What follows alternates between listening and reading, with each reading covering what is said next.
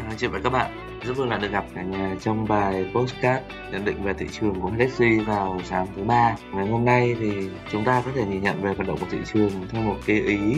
Mình cho rằng là nhìn vào góc độ tiêu cực thì chắc chắn là tiêu cực rồi khi mà thị trường giảm liên tiếp, nhiều phiên tăng một phiên lại mang một cái góc độ là bẫy tăng giá và sau đó thì lại giảm đến thời điểm này. Nhìn về cái câu chuyện để mà thị trường tăng thì mình chưa thấy có quá nhiều cái động lực để cho thị trường có thể phục hồi. Ngoại trừ việc là chúng ta đang nhìn về mức độ vận động của chỉ số giá thì ờ, nó hoàn toàn đến từ ờ, tốc độ của thanh khoản.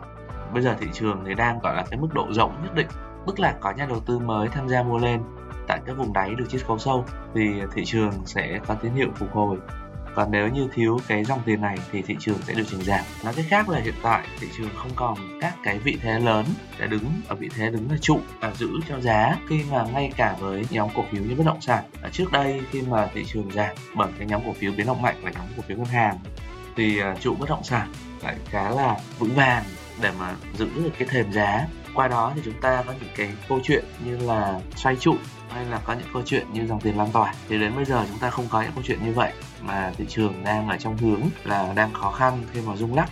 Liên tiếp, chủ yếu là chuyển về góc độ điều chỉnh. Thì đây cũng là cái sự tương đối là tiêu cực đối với nhà đầu tư, đặc biệt là các vị thế đang nắm cổ phiếu, hay là đang nắm những vị thế long. Và mình cho rằng là thời điểm này, nếu như chúng ta có những cái nắm vị thế cổ phiếu ấy thì chúng ta cần phải có cái tầm nhìn một góc nhìn tương đối là dài hạn. Nhìn dài hạn ở chỗ hiện tại thì trong cái giai đoạn suy thoái là giai đoạn mà các cái tài sản được điều chỉnh giá tương đối là rẻ. Dùng từ rẻ trong ngoặc kép khi mà không phải tất cả cổ phiếu nào cũng đều có phản ứng như thế này. Liệu là đã đủ rẻ hay chưa? Hay là còn có thể rẻ nữa? Thì mình cho rằng là nếu mà trường hợp không có tiền mua lên hoặc là cái câu chuyện lạm phát nó bị kéo dài thì chúng ta chắc chắn là sẽ còn rẻ nữa.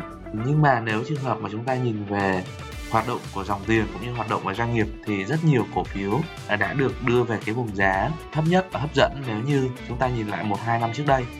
Thì qua đó thì đây là cái cơ sở mình cho rằng là dù sao nữa thì tài sản vẫn nằm đó không bị đi đâu cả. Có điều là khi mà chúng ta giao dịch theo hướng là tối ưu hóa dòng tiền thì có thể là đến thời điểm này chúng ta cần phải ưu tiên về quản trị rủi ro và chúng ta sẽ đưa về cái hướng là tích lũy cũng như là dùng dòng tiền nhàn rỗi để đầu tư cổ phiếu, nó sẽ tốt hơn là chúng ta chuyển sang hướng đầu tư gọi là lướt sóng để sinh lời. Bởi vì những thời điểm này rủi ro rất là lớn khiến cho những câu chuyện lướt sóng trở nên phức tạp hơn. Thì đó là một cái góc độ về phía vận động nói chung.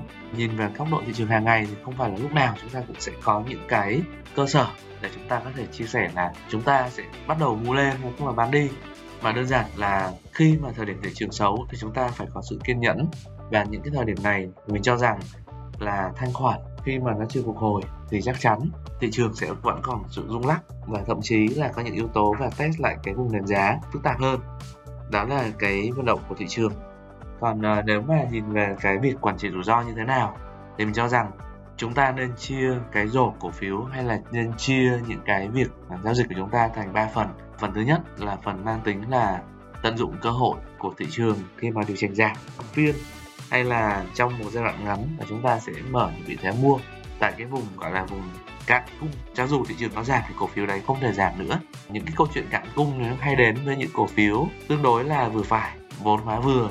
Và thứ hai là nó nằm ở trong trạng thái của thị trường suy thoái thì hưởng lợi. Ví dụ như là điện nước xăng dầu khí đốt, đó là cái rổ cổ phiếu mang tính ngắn hạn. Còn cái rổ cổ phiếu mang tính dài hạn hơn thì liên quan đến những cổ phiếu mang tính là phòng thủ mang tính là chi cổ tức cao như FPT, RI. Và chúng ta nên có một vị thế phái sinh nữa. Câu chuyện phái sinh ở đây nó sẽ giúp cho chúng ta đề phòng rủi ro. Trong những trường hợp mà thị trường sập quá nhanh và lúc này thì việc mà bán cổ phiếu cơ sở nó sẽ dẫn đến cái thua lỗ rất là lớn. Để thay vì như vậy thì chúng ta có thể đặt vị thế short bên ờ, hợp đồng phái sinh hợp đồng tương lai. Thì với cái vị thế short này nó sẽ giúp cho chúng ta hedging lại tức là chúng ta sẽ bảo vệ được cái danh mục cổ phiếu. Bởi vì là lãi từ cái vị thế short nó sẽ bù lại cái phần lỗ từ cơ sở và qua đó thì danh mục hay là cái vốn đầu tư của chúng ta sẽ an toàn và không bị ảnh hưởng quá là nhiều. Nhưng anh chị phải lưu ý là nếu chúng ta short với hợp đồng tương lai thì chúng ta cần phải biết được là cái tỷ lệ beta hay là cái tỷ lệ rủi ro của danh mục chúng ta là bao nhiêu.